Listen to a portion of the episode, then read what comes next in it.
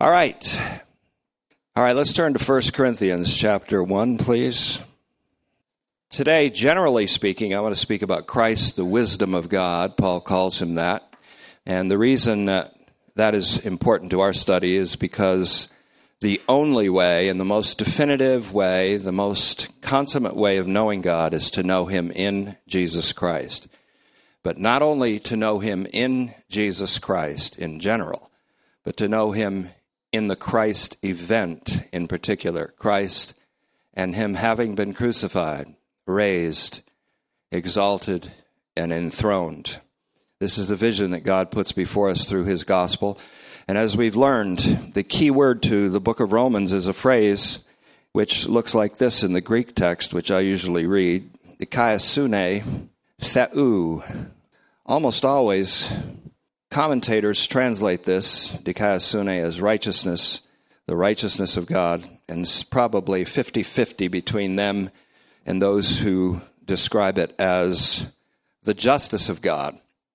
And linking this term with Romans 117 and Psalm 98 and many other passages through the Psalms which we will eventually get to and through Isaiah we find that this word actually means the deliverance of God not the righteousness of God so if you start off your commentary on Romans translating it as the righteousness of God then you'll get the Greek word for justification wrong which is dikaiao, related to this same word, and it's a noun. Now, what's happened is the Latin translation translated dikaiao uh, or dikaiosune as justitia.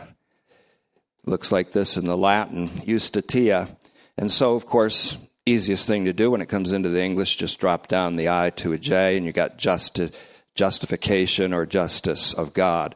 That's an incorrect, as the Latin so often missed the true translation of the Greek.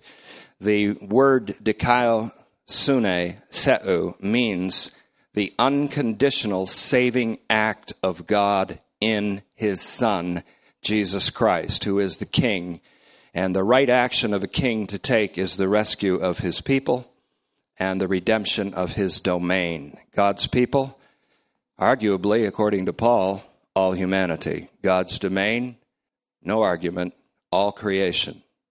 And so J. Louis Martyn, also known as Lou Martyn, I believe he passed away in 2015, but wrote, I think, one of the best commentaries I've ever read on Galatians. He had this statement, he made this statement in his book on the commentary on Galatians. That's J. Louis Martyn, M A R T Y N. The human plight consists fundamentally of enslavement to suprahuman powers. And God's redemptive act is his deed of liberation. We found this word dikaya, oh, does not mean to justify, but to be rescued and liberated. And that term is even found in Romans chapter 6 and verse 8, in which Jesus Christ is referred to as the one who died to sin and was made alive again and freed from sin. After becoming sin for us, he destroyed the power of the superhuman power of sin and was raised from the dead. Now, if one died for all, then all died, Paul said.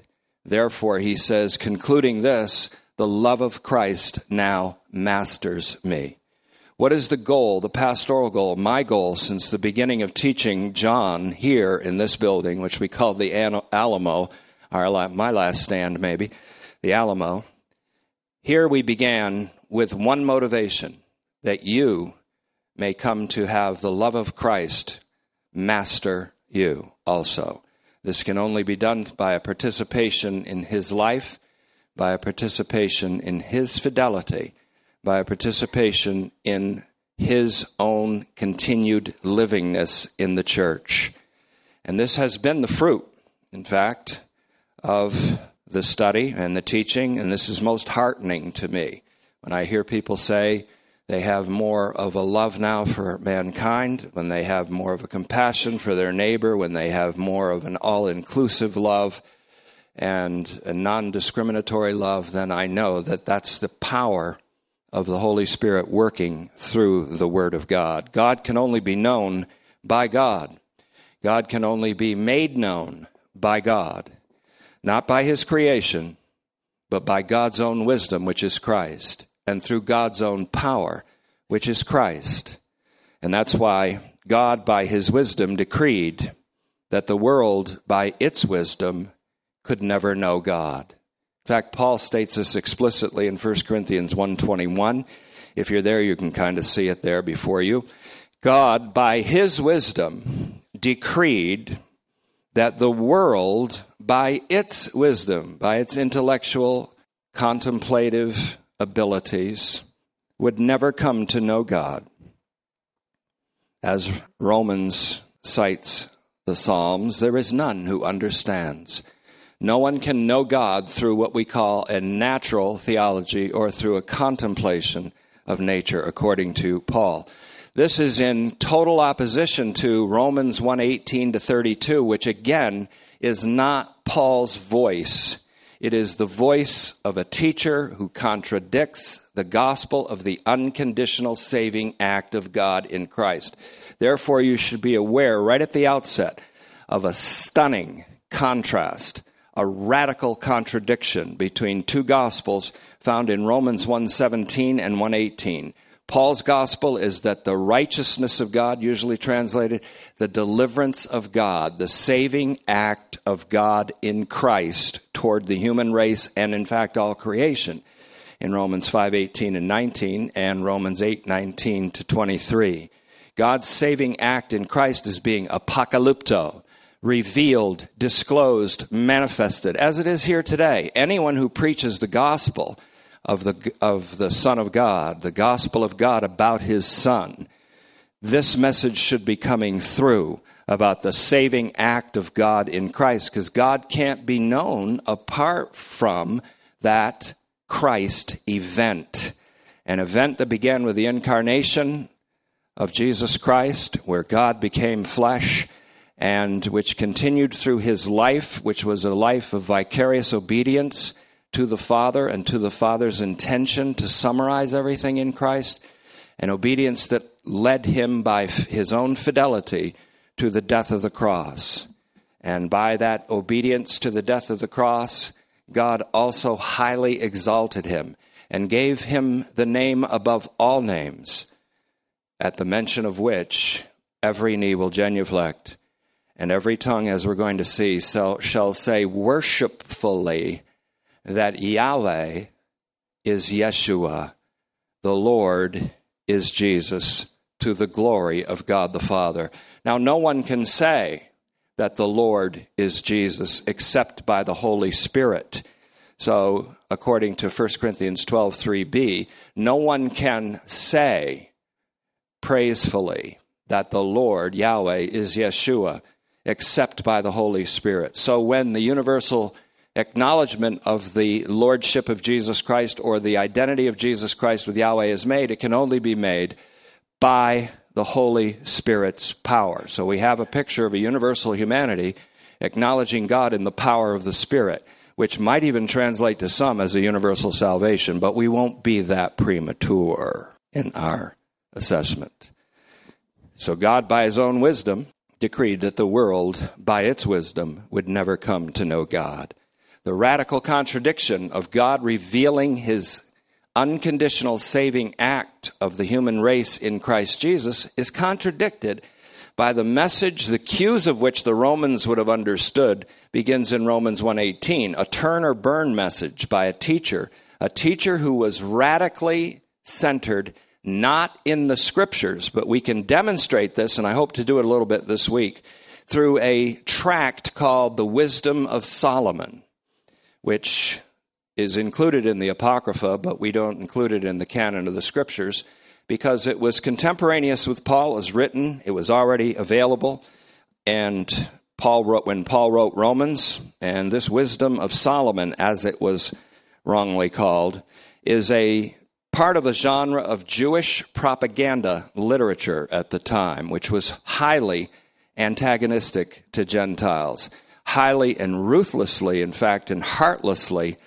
geared against the Gentiles. I don't know if we can compare it to Thomas Aquinas's Contra Gentiles or not, but perhaps not. I don't know. I haven't read that yet.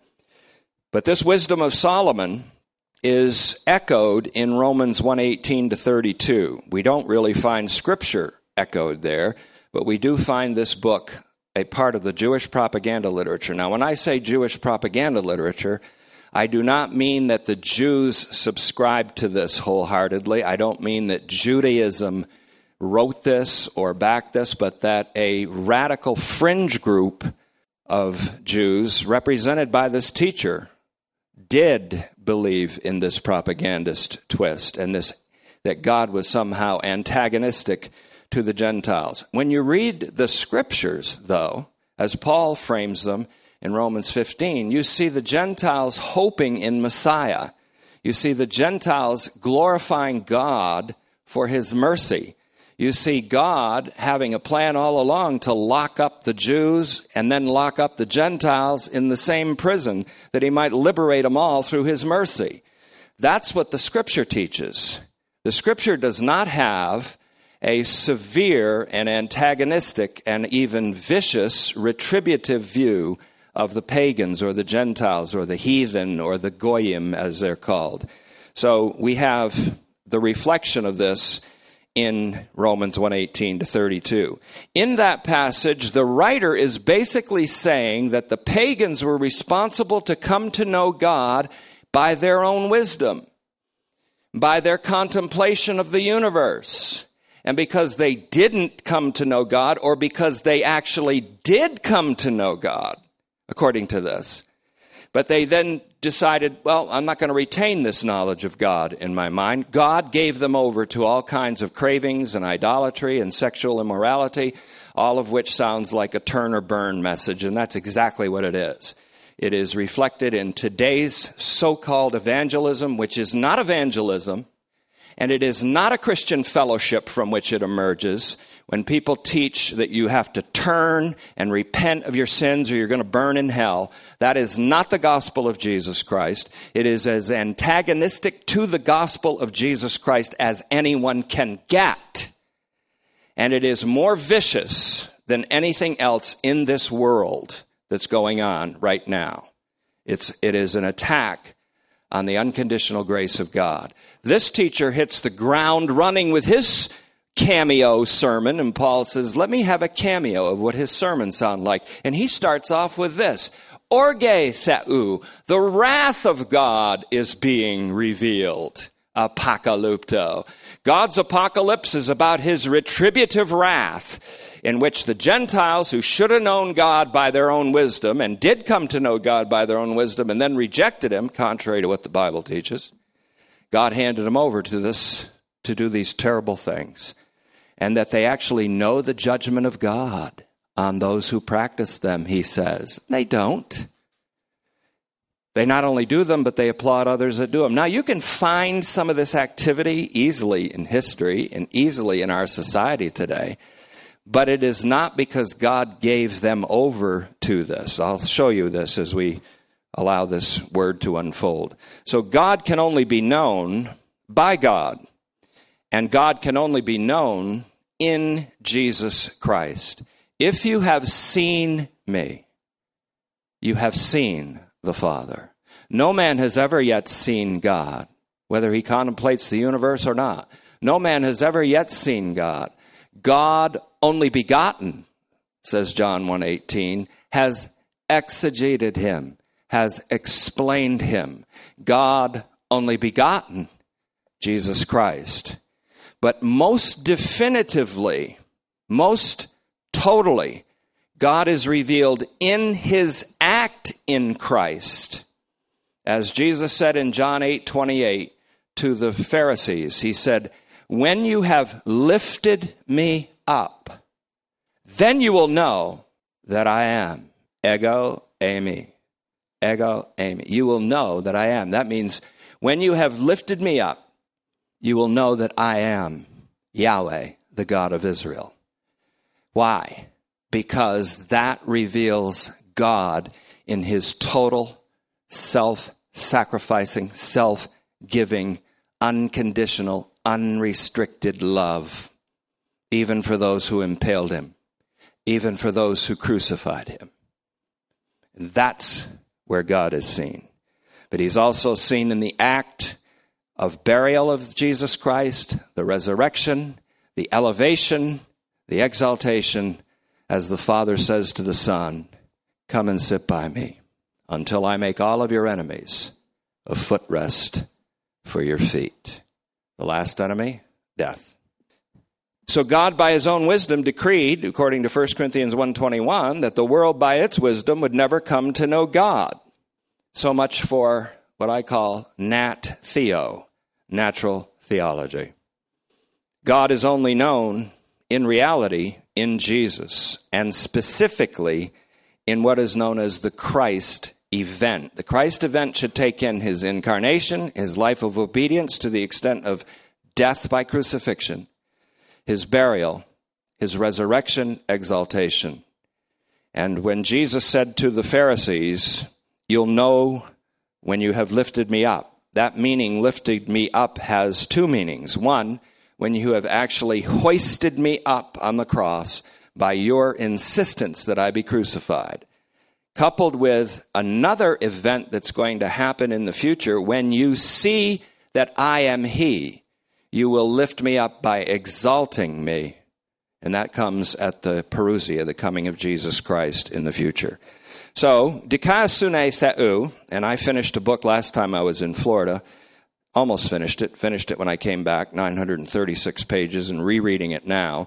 The one thing that Douglas Campbell discovered in his study of Romans after 20 years of studying Paul is that Dikaya Sune The'u means the deliverance of God.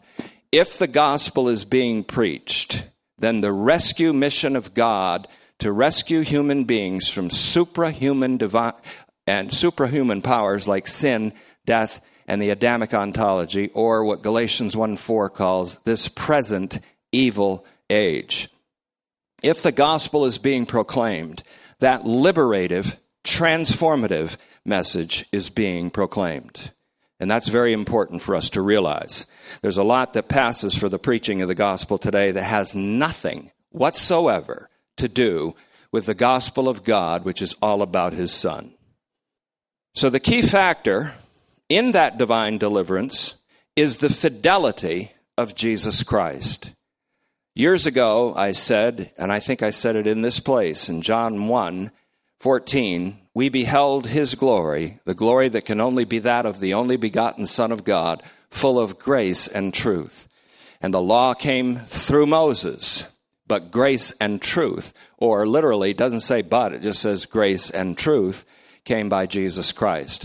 The law that came through Moses was fulfilled by the one Jesus Christ. Grace and truth means that he is the embodiment of covenant fidelity. He is the embodiment of fidelity to the covenant of God. We could say that he was fulfilling the human end of that covenant by his own fidelity.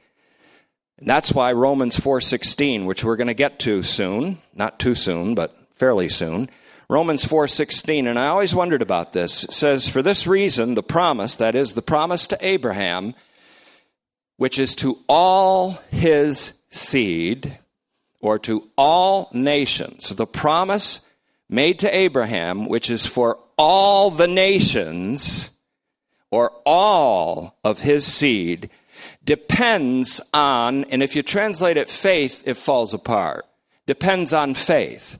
Imagine if the promise that God made to Abraham for all his progeny was dependent on each individual's faith, then the promise would fail.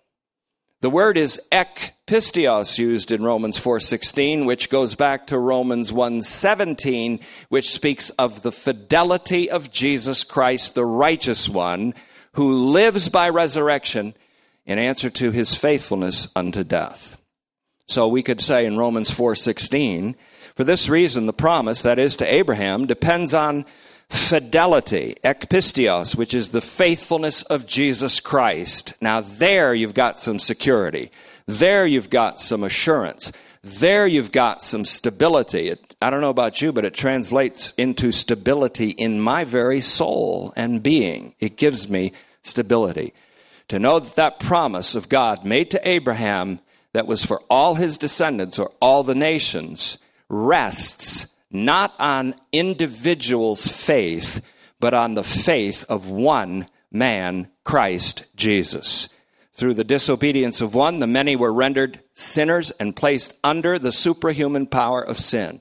Through the obedience of one man, all were given justification? No, the deliverance which is life. For in Adam all die, but in Christ all will be made alive. Since he died for all, then all died.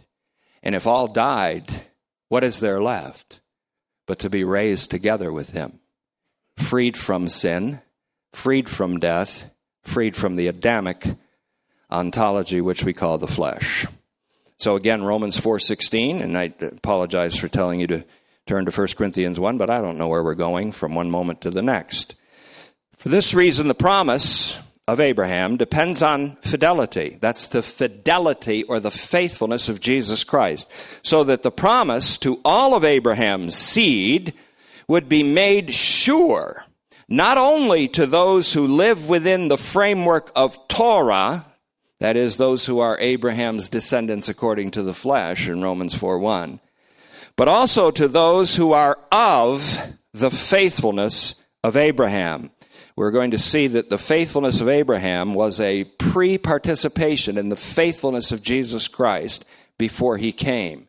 And how this is reflected in Hebrews chapter 10, verses 37, when the coming one is revealed, and when in 1038 he quotes Psalm, he quotes Genesis 15, 6. All the way through Hebrews 11, we have person after person, woman after man, after man after woman, living by a thing called faithfulness. And then we say, we hear the writer say, Now turn away from all of these and look unto Jesus, the author and perfecter of faithfulness, the author and the perfecter of faith. And so, again, the promise is dependent upon the faithfulness, the fidelity of Jesus Christ, in whom covenant fidelity is embodied and personified. That's very good news. The law came by Moses, grace and truth, or the covenant fidelity to the law from the human side was in Jesus Christ. He is the one upon whom the promises of God rest. Not your personal faith, but Christ's personal fidelity, which is a reflection of God's fidelity. For what does the scripture say? The dikaiosune theou is being apocalypto, revealed apocalyptically in this time and anyone's preaching the gospel, that's what's happening. The unconditional deliverance of God is being unveiled where the gospel is being preached. So you can discern, and yes, you can judge as to whether the gospel is being preached if this is being unveiled. Where it's the turn or burn message, the wrath of God is being revealed. God is portrayed as a God of retributive justice rather than unrestricted love. God is revealed as a God who not only has a retribution in his justice, but his justice is coercive and violent toward offenders. This is part of the tone and philosophy of the Wisdom of Solomon, a non canonical book a book of Jewish anti Gentile propaganda. For even as there is anti Semitic propaganda, there was also anti Gentile propaganda. Not by Jews in general, but by a fringe group represented by this teacher, who in fact will say to you that Jesus is the Messiah, but that his only purpose was to confirm the promises made to the patriarchs for the Jews. And therefore, if every, anyone is going to be saved, they have to be circumcised and essentially become Jews to be saved. That's what Paul is nailing to the wall. That's what Paul is contradicting Remember, he said, I am appointed for the defense and the confirmation of the gospel. And in Romans 118 to 320, he's defending the gospel by showing the absurdity of this teacher's gospel. And then when he hits the ground in Romans 3:21 to 26, he starts to reveal a deliverance from God that is enacted apart from law observance and yet is attested by the Torah and the prophets. And in Romans 4 he shows how his gospel of the faithfulness of Jesus Christ is testified in the Torah, especially in the story of Abraham, whom he does not present as a paradigm of faith alone in Christ alone for justification, but whom he presents as a precursor of the faithfulness of Jesus Christ by which the promise is made sure to all the seed. Paul does something even more radical in Galatians chapter 3 and verse 16 when he says the seed is singular and it's Christ. Christ is the seed. To him the promise was made, and therefore to all who are in him the promise was made. So when he died, he died for all, and all died. So in Christ and by his fidelity, the promise is made secure to, could we say, everybody? That's the question. The discipline that has to be maintained in this study, the discipline at least that I have to maintain, is to remember that our objective in this study, and it's now in its 42nd increment, our objective in this study is simply, and I want you to know this if you're following this study, simply to answer the question as to whether Paul's epistles, that is, all of them, as Second Peter says, Paul in all of his epistles speaks of these things. And we're going to say what things. Paul, the question whether Paul's epistles amounts to an apocalyptic revelation of Jesus Christ as an all saving Savior. Something that has not been addressed by Douglas Campbell and others in their scholarly attempts to, I think, rightly interpret Romans. But we're asking the question and we have the advantage of being fresh off a study of Revelation where we saw Jesus Christ as the Lamb of God having been slaughtered and now standing at the heart and the center of a new creation in which God proclaims from his throne, Look, I'm making everything new. Everything is made new simply by being made in Christ. As Genesis 1 1 says in the Septuagint translation, in the beginning, and the beginning there is heyarche. So we could say, in Christ, God created the heavens and the earth.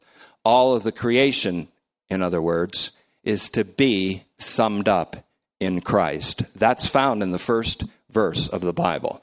God's plan to and his intention to summarize everything in Christ. That's his intent. He has made an initiative according to that intent, Jesus Christ has obeyed the Father's intent to make that happen through self giving on the cross.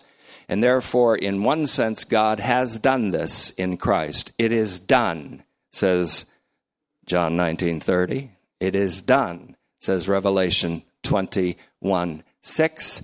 The only thing that has yet to be done is the Spirit's application to this, individual by individual by individual, until Every eye sees him. Every tongue acknowledges him worshipfully, freely, not coercively. Every knee genuflects in adoration to him. And every tongue, as the, the Greek says in Isaiah 45 23, swears fidelity to him. So that's starting to answer the question. The answer to that question is starting to take shape, but I am very hard on myself. I have to go into a an intense, exhaustive wrestling match, like Jacob wrestled with a man all night. I have to wrestle with the scriptures all the time in order to see that these things are so and demonstrably so in the scriptures. That's the, the discipline. Now, it's been shown that, that Romans 1:18 to 32 resembles portions of Wisdom of Solomon especially if you have the BibleWorks, or if you have Logos, or if you have those programs, or if you have a New Revised Standard or a Revised Standard Bible, you'll have Wisdom of Solomon in it. I don't recommend that you view it as a biblical book. There's a lot of stuff in there that's deceptively like the Bible, but a lot that is not. Especially Wisdom of Solomon 11, verses 15 to 20, Wisdom of Solomon 12, verses 3 to four, chapter 1431, and then again chapters 15.9 to 16.6. Wisdom of Solomon is particularly heartless in its tirade against the pagans. It presents a drastically and essentially and basically retributive God, which evangelical pastors and scholars love because they say that's what dikaiosune means righteousness, justice, the justice of a God who has to have retribution on all violators, and they miss the point entirely because they fail to see that that term is rooted in Psalm 97 in the Septuagint, in which dikaiosune and soteria, or salvation or deliverance, are equated, and that they are presented as the act of the sovereign king and throughout the Psalms, not only the act of the sovereign divine king, but the act of a divine sovereign king acting in his human representative. The Lord said to my Lord, the Lord said to my Lord, the Father and the Son. The Father acting in his human divine king, Jesus Christ. That's what dikaiosune is that kind of destroys the whole thing of you better tithe to be sure that you're in, and you better do all these works to demonstrate that you're in. And if it's faith alone, that's even worse because you say, Did I believe enough? Was my belief sincere? Was my belief really the faith that God recognized? I'll tell you what God recognizes the faithfulness of His Son, Jesus Christ, on your behalf. You can be sure of that. There's assurance. There's confidence. I don't have to ask, was Jesus Christ's fidelity enough? If I were to go by my faith and think that my faith was that which the promise of God rested upon, I'd be insecure to the point of needing daily counseling and daily medication on top of the counseling because of the anxiety. And I've had it. I've had that anxiety, not only a fear of death, but a fear of eternal damnation as a Christian because I thought it rested upon my faith and the outworking of my faith until I discovered that it was Christ and his fidelity upon which the promise made to Abraham for all the nations rests. For the righteousness of God, let's call it the deliverance of God which later he calls a gift, which later he calls a free gift, which later he calls an unconditional act for all humankind. The deliverance of God is being apocalyptically revealed in it, the preaching of the gospel. For as the scripture says, the righteous one, which is Christ, as we've seen in Acts 3.14, 7.52, 22.14, 1 Peter 3.18, 1 John 2.1, the, the Christ is the righteous one. My righteous one shall live, that's resurrection, by his fidelity as a result of his obedience to the extent of death. That gospel reveals the apocalyptically, it discloses or unveils the deliverance of God from faith to faith, is how we used to translate it. Faith is a very poor translation of ekpisteos. It means from fidelity to fidelity, faithfulness into faithfulness. The first faithfulness is God's faithfulness, who calls us into fellowship with His Son, reflected in His Son's faithful obedience. The eis pistin in Romans 1:17 is the faithfulness of Christ continuing in the church. The church is marked by its participation in the faithfulness of Jesus Christ. The faithfulness of Jesus Christ continues in the church. The church begins to receive the disclosure that she has been incorporated into Christ's death, into Christ's burial, into Christ's resurrection, ascension, and present session. So Paul could say, I was crucified with Christ, nevertheless I live. But the life that I now live, I live by the faithfulness of the Son of God. In fact, it's Christ living in me. Christ died for me. Christ died as me. When Christ died, I died. When Christ rose, I rose with him. It is Christ living his resurrection life in me. I don't frustrate the grace of God, Paul said, again against the teachers who taught to the contrary, because if anyone is justified by the works of the law, then Christ died for nothing. I'm preaching now, in case you don't understand. Let me just quote something from song from the Wisdom of Solomon, 11:15. One verse from the Wisdom of Solomon. Listen to what it sounds like. In return for their foolish and wicked thoughts, which led them astray to worship irrational serpents and worthless animals, you God sent upon them a multitude of irrational creatures to punish them. Sounds just like Romans 1. Because they did not retain the knowledge, epignosis of God. They gained the whole knowledge of God, says this writer, by their own wisdom, by their own ability to study the universe. Don't look at Nat Theo, look at Nat Geo. They have a show that tells you the origins of the universe, and of course they're authoritative about it. By the knowledge of the universe, they come to the conclusion that there was a big bang or that there was something else that happened, but God's never involved in that. That's because God ordained that man by man's wisdom can never come to know God. Christ is the wisdom of God. Strangely, in 1 Corinthians 10, Paul alludes to the Torah, not to the wisdom of Solomon. A greater than Solomon is here he says in 1 Corinthians chapter 10, quoting the Torah in Numbers 21 6, the only time we see serpents being sent among a people is not the pagans, but Israel after the flesh who worshiped idols in 1 Corinthians 10 18. And so Paul says, it's funny, strangely, this divine action of judging wasn't even of the pagans, but of Israel after the flesh. Read it in 1 Corinthians 10 1 through 18. But even there, the action of God sending those serpents was saving, salvific, a demonstration of his deliverance. Because God said to Moses, Have some of your craftsmen build a replica of the very cobra that's biting these people.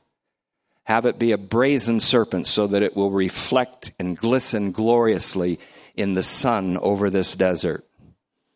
Have Moses hold up that replica of the serpent and then cause the people who are in, afflicted by this to turn and look, and as many as look are healed. Jesus said this in his own words to Nicodemus, who was supposedly a master teacher of Israel.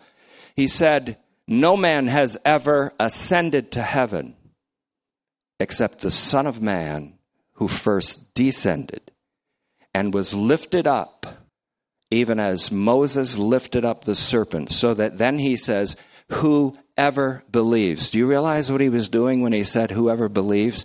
There, that he was talking about a being caused to look, being caused to look. And have you ever realized that being caused to look you receive the life of the coming age at the present time and you stop perishing. And perishing simply means being locked into the Adamic ontology, being locked in to the paleo man, as Paul calls him, paleos anthropos. And as many as are perishing, the word of the cross is foolishness, but God chose the foolishness of preaching to save. So even that sending of irrational serpents among the people was with a salvific effect. And it was ultimately realized in Jesus Christ. What does the scripture say in Isaiah 45 22? Look unto me, all you ends of the earth. Look unto me, to you to the furthest extent of the earth. the whole of the human population, and be saved. Because I am the Lord and there is no other.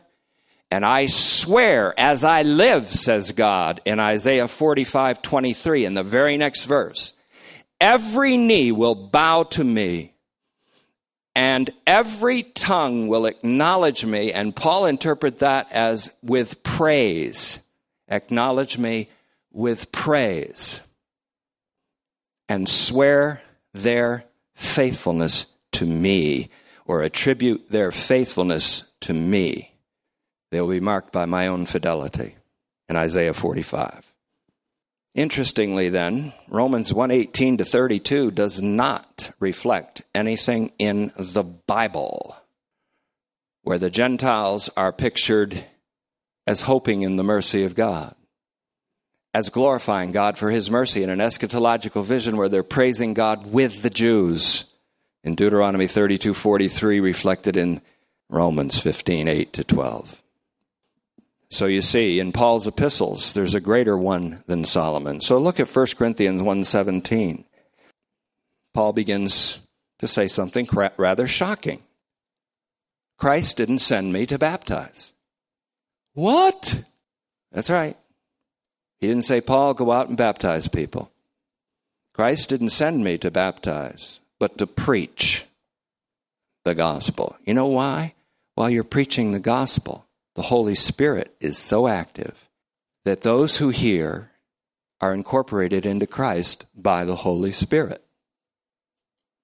Christ did not send me to baptize, but to preach the gospel, not with words of eloquent, eloquent wisdom. That means human intellect, human rhetoric, philosophical wisdom, lest the cross of Christ be emptied of its importance preaching other than this gospel of Paul according to the Dikaiosune empties the cross of its significance, empties the cross of Christ of its significance.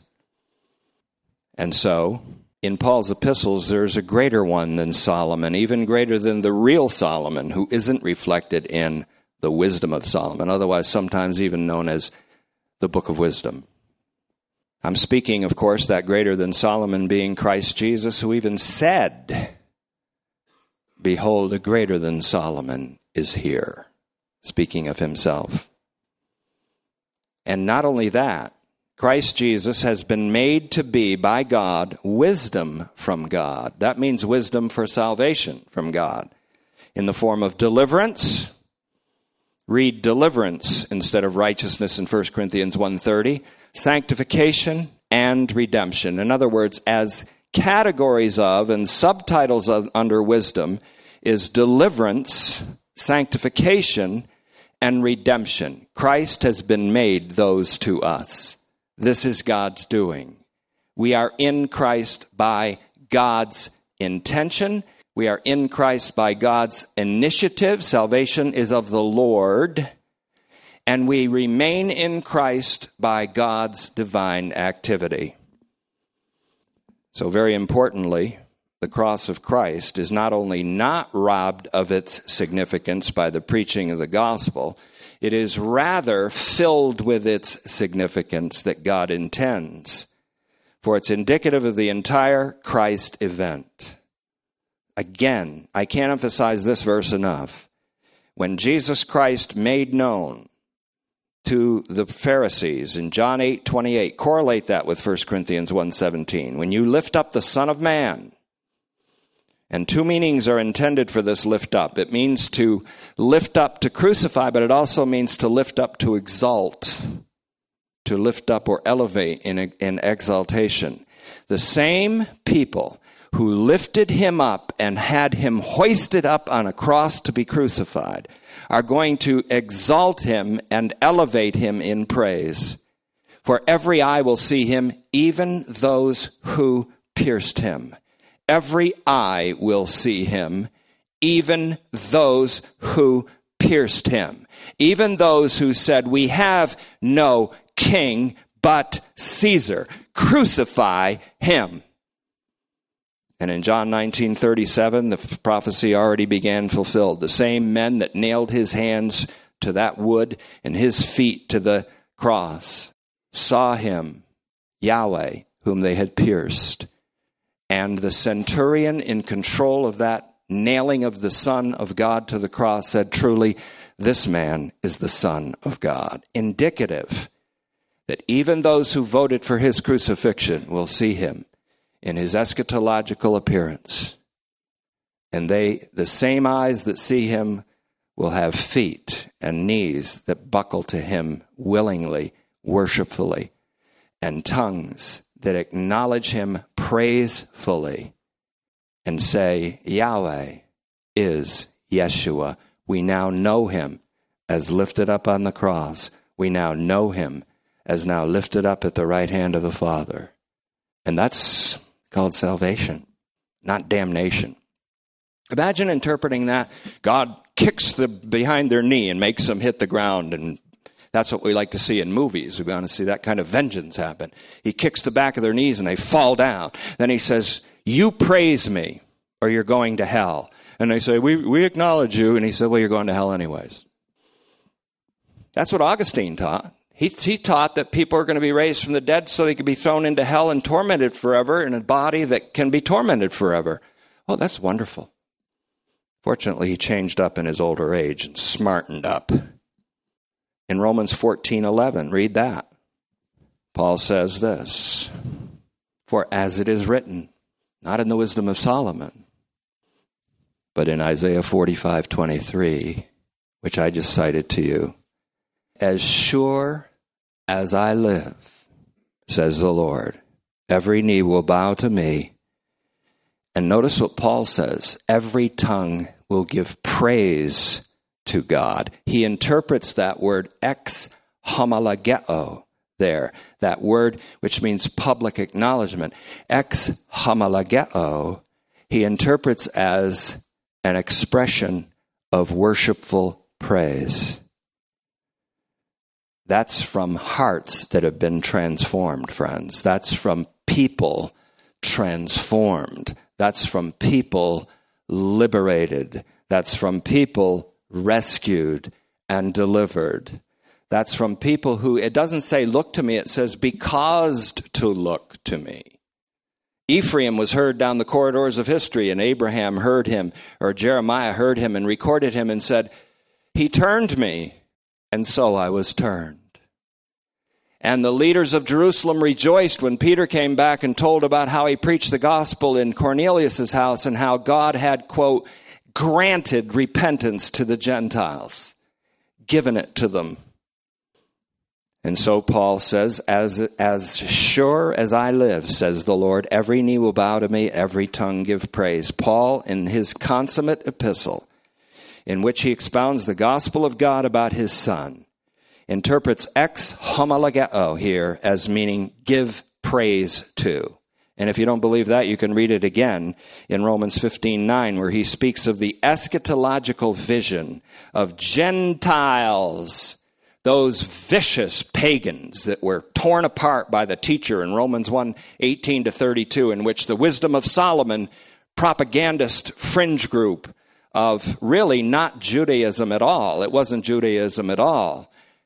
They fried these people. But how come Paul says he sees an eschatological vision of the Gentiles glorifying God for his mercy? I see there the disclosure of the unconditional saving act of God in Christ, not a retributive God of justice. I thank God that God with a small g isn't seated in heaven. But there's a lamb there, having been slaughtered in self sacrificing love and having been raised. Please note this once again. This is in the context, again, where he says, speaking of David, speaking for the royal Messiah, the human representative of the divine king. As it is written, therefore, I will praise you among the Gentiles. Who's talking there? Christ through David, the king, the royal Messiah is speaking. Therefore, I will praise you, Father, among the Gentiles. Christ in you, Gentiles, the hope of glory, Paul says. This is the mystery that God will have mercy on the Gentiles and through them, mercy on the Jews. Astonishing. What a twist. And then he says, Christ speaking again, I will sing psalms in your name. Psalm 1849, 2 Samuel 2250. But uh, if you're in Romans 14, look at 14:9 in the same context, and I will close with this. Paul, slightly earlier than saying, As sure as I live, every knee will bow to me, and every tongue open its every mouth will be opened in praise. That's not a coerced and forced acknowledgement. That's the acknowledgement that all the promises made to Abraham and all his seed rested on the fidelity of that one right there. The one who died, the one who rose again, the one who is seated in heavenly places. I was crucified with him. I was buried with him. Colossians 2:12. I was raised with him. Colossians 3:1. Romans 6:4. I was elevated with him and seated with him in the heavenly places. Ephesians 2:5 and 6. For when I was dead in sins, I was made alive together with Christ. For by grace I was saved through the fidelity of Jesus Christ. My life then is marked now by a faith that I don't have to worry has the degree that God would approve of because it's a participation in the faithfulness of Messiah. I live by the faithfulness of the Son of God who loved me and gave himself for me. Paul's testimony, but it's mine too. And I think you'll find it's yours as well. But before that, what did he say in Romans 14 9? Christ both died and came to life.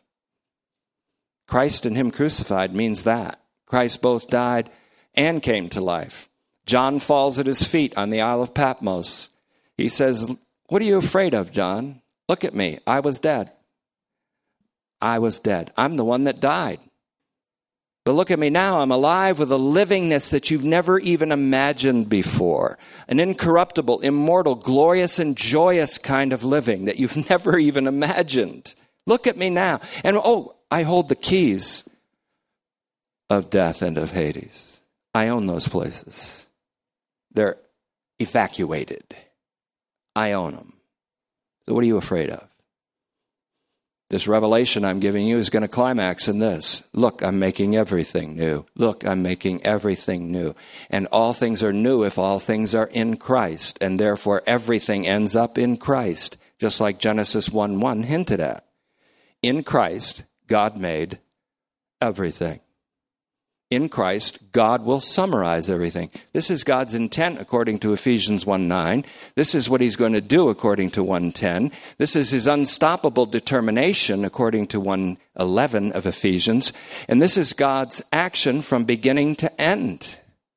This is the gospel. Christ died and came to life. Why? In order that he would exercise control over the dead and the living. John, I got the keys here, dead and living. I got the keys of death and of Hades. So, included in every knee bowing and every tongue praising as it acknowledges Yahweh to be Yeshua, Jesus, are the dead, or whom we can call the formerly dead. Once a singer named Prince got a tattoo and it he said, the, the artist formerly known as Prince, well, you'll be the formerly dead. Jesus is the only one who is bodily inhabiting this age to come. You are inhabiting it in him, but not yet bodily inhabiting the age to come. That will happen, however. But you have an inaugural sense of that expectation. You have an inaugural sense of that joy, that hope. It's welling up in you. It's an expectation. It changes your life. It transforms you from the inside out. So included in every knee bowing, and every knee praise, and every tongue praising are the dead or the formerly dead. I don't plan to get a tattoo in this life, but I might in the next life. I might have one that says, the formerly dead. The grateful, formerly dead. The grateful, alive and well. For Christ is Lord over the dead and the living. On top of this, Isaiah 45 23, read this yourself in the immediate context. Let me read it again Isaiah 45 22 and 23. Be turned to me. Be turned to me. And be saved, all you ends of the earth. I am God, and there is no other. I swear an oath. Then he says, righteousness, dikaiosune. But what does that mean, righteousness, dikaiosune, if not deliverance? Deliverance, he says, will surely proceed from my own mouth. Tetelestai. My words will not be frustrated. To me, every knee will bend and every tongue will swear fidelity to me. All the human race will one day be known as having a fidelity to me because it is the shared fidelity with Jesus Christ. This swearing of fidelity to Yahweh indicates that the mark of the redeemed is faithfulness, which, as we are incrementally discovering, is not our own faithfulness, but a gracious participation in the fidelity of the Son of God otherwise known as the man Christ Jesus. So, Father, now that we have explored these things in your word, we pray that you will truly reveal not only to us, but to many in our generation who desperately require this disclosure, that you will reveal yourself in the Christ event through the proclamation of the gospel. This is the need of the 21st century. This is the intent of this series called Better Call Paul. This is the intent of the epistles of Paul. And we pray, Father, that a vision of an all saving Savior will be like the ark that was clearly viewed by the people in Joshua's day who crossed over the split Jordan into the promised land. May many of us, if not all of us here, have this vision so clearly that it motivates us to go into that experience of the out resurrection from the dead that precedes our bodily resurrection, so that we might manifest in our mortal bodies the continued livingness of Jesus Christ. And thank you for the assurance that we live not by our faith. We live by the faithfulness of the Son of God. And we pray this and praise you in his name as we close.